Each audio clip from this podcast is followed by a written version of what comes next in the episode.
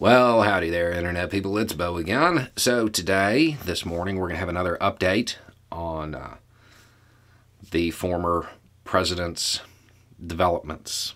Um, so, yesterday, the uh, the Trump team did, in fact, make their meeting in New York. It is reported that the former president pled the fifth somewhere north of, you know, 400 times. Now, I personally do not hold it against somebody when they exercise their constitutionally protected rights. That being said, in New York, my understanding is that in a civil case, they can infer from uh, people who play the fifth that may not have actually been the smartest legal strategy for him. But uh, we'll have to wait and see how that plays out. Reporting is now saying yes, there absolutely is a confidential source, or at least was a confidential source uh, at Mar-a-Lago. Um, so that information has undoubtedly turned Trump world against each other. Most of them are very paranoid people, prone to believing in conspiracies and the like. Reporting is saying that they are throwing each other under the bus, and everybody is pointing fingers as to who the uh, the flipper is. That is only going to feed the paranoia, and at the same time, it puts the former president in a pretty unenviable position because anybody in the circle who believes they're about to be pushed outside of the circle because of an accusation, true or not, if they think they're going to be disavowed and pushed outside of the realm of protection that MAGA World offers, it gives them incentive to cooperate with the feds. That being said, Trump uh, is probably not in the mood to keep people around that he thinks are cooperating. Um, that's uh, this will probably be one of the developments that leads to a lot more people starting to cooperate. Trump is not known for being diplomatic if he starts accusing random people uh, within his circle of cooperating, it might generate a lot of animosity. And then a lot more people will probably start cooperating. Um, they are floating the idea that the FBI planted evidence. Okay. Yeah, I think I think Trump team should uh, roll with that. I think they should go with that. Judges love that. That's that's going to go over great. Um, and there is nothing better for defense to have the narrative out there that uh, you know the FBI planted stuff, you did nothing wrong, and then evidence show up.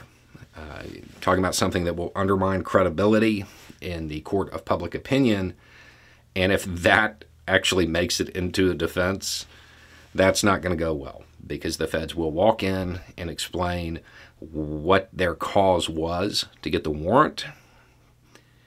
And my guess is that's going to include specific testimony from people who are going to say, we saw that stuff there before the feds ever showed up.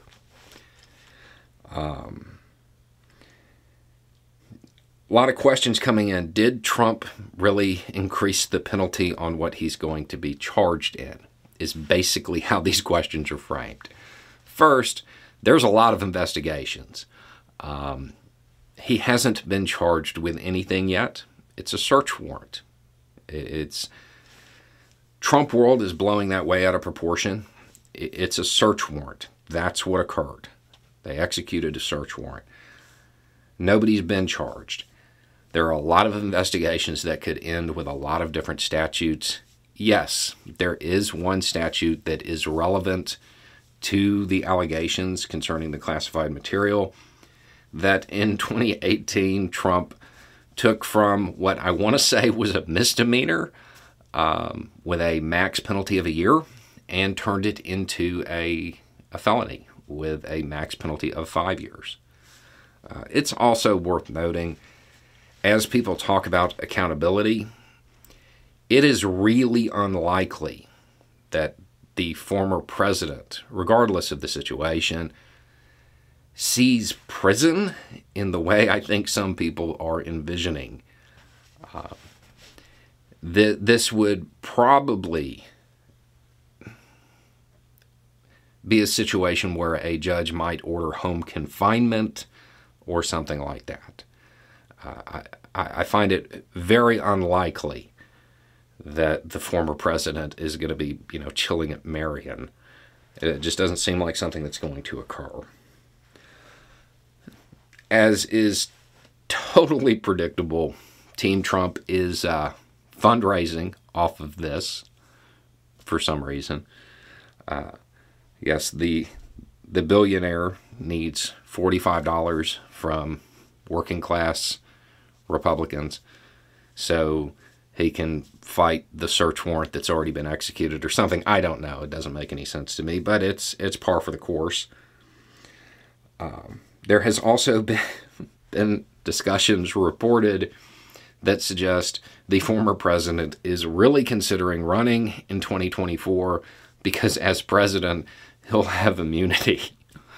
Um, I mean, that's not what I would consider a good reason to vote for somebody. I don't know that I would want that information out there. It would make for some great campaign slogans, though. Trump 2024 or busted. Um, now, one of the things that I want to point out is that in the grand scheme of things, with the investigations that we know are going and those that are also likely, this is minor. This actually isn't a big thing in the grand scheme of things. Um, I don't want to say it's a smokescreen because it is a case and it's being laid out as a case. It might be worth remembering, though, when you're talking about uh, organized crime or something like that, it's not out of the realm of possibility for law enforcement to go shake things up a bit, go pick up some people for some chopped cars or minor stuff to kind of induce more paranoia and then force mistakes um, as is often the case, you know, it's not the crime, it's the cover up. With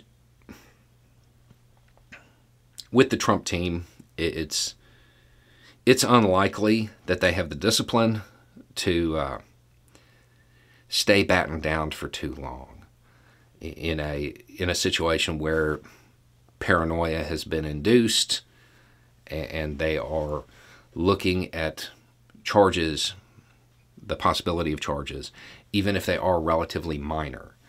It, it really it might induce errors. I don't want to say that that's a plan from DOJ, but it, it might be happening anyway. Anyway, it's just a thought. Y'all have a good day.